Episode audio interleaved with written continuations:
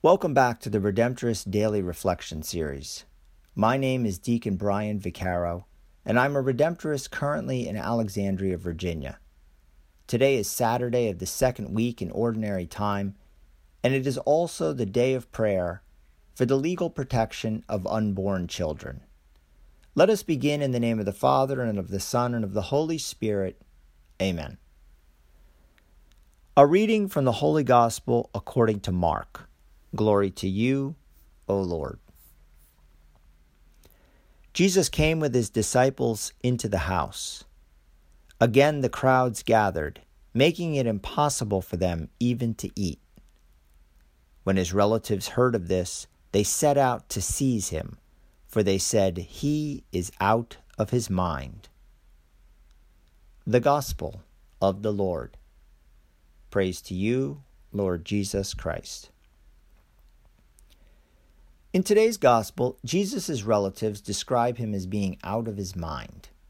Jesus has recently begun his public ministry, and the healings he has done, the exorcisms he has performed, and his teaching have been so shocking to his relatives that they think he is crazy.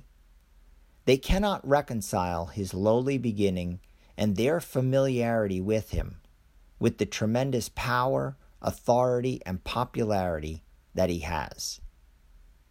As a result, his relatives don't come to try to talk to him or come to try to understand what is going on with him. The gospel tells us that they come to seize him. Their goal is to use force in order to change him.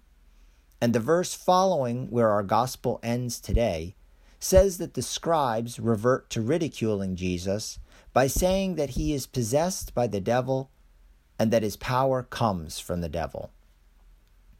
The statement he or she is out of his or her mind is sometimes applied to people on both sides of the abortion issue. Supporters of abortion often feel that those who oppose abortion are out of their minds. Supporters of abortion often cannot understand how their opponents do not feel the woman should be able to do whatever she wants with her body including killing the baby, especially in situations such as rape, when the pregnancy is unplanned, when she will be unable to properly provide for the child, or when the child will be born with an illness or disability that will negatively affect its quality of life. Opponents of abortion often feel that the supporters of abortion are out of their minds Opponents of abortion struggle to understand how abortion supporters can justify killing an innocent child, regardless of whether it is unplanned, is the result of rape, or will be born with an illness or disability that will negatively affect the child's quality of life. In the abortion debate, people on both sides of the issue can be guilty of being like Jesus' relatives and the scribes. They don't dialogue with each other. They don't try to understand each other's position. They don't try to develop a relationship with people on the other side of the issue so that they can examine the issue together. Instead, they typically just attack those on the other side of the argument, sometimes physically, but more often verbally or on social media, calling them names, describing them as horrible people, or ridiculing them for what they believe and how they act. On this day of prayer for the legal protection of unborn children, and on the day after the March for Life, through the intercession of St. Gerard Majella, the patron of expectant mothers, let us pray for three things. First, let us pray for an end to abortion.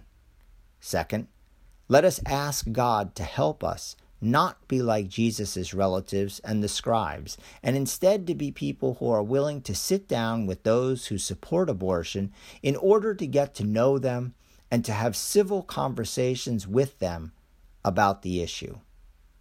Finally, let us pray that God will help us to see how He may be calling us to be more involved in the anti abortion movement. Maybe in peacefully praying outside an abortion clinic maybe in donating money or supplies to support a crisis pregnancy center, or maybe in volunteering our time at a crisis pregnancy center to help those who come to use the center's services. St. Gerard Majella, pray for us. May God bless each one of you. In the name of the Father, and of the Son, and of the Holy Spirit. Amen.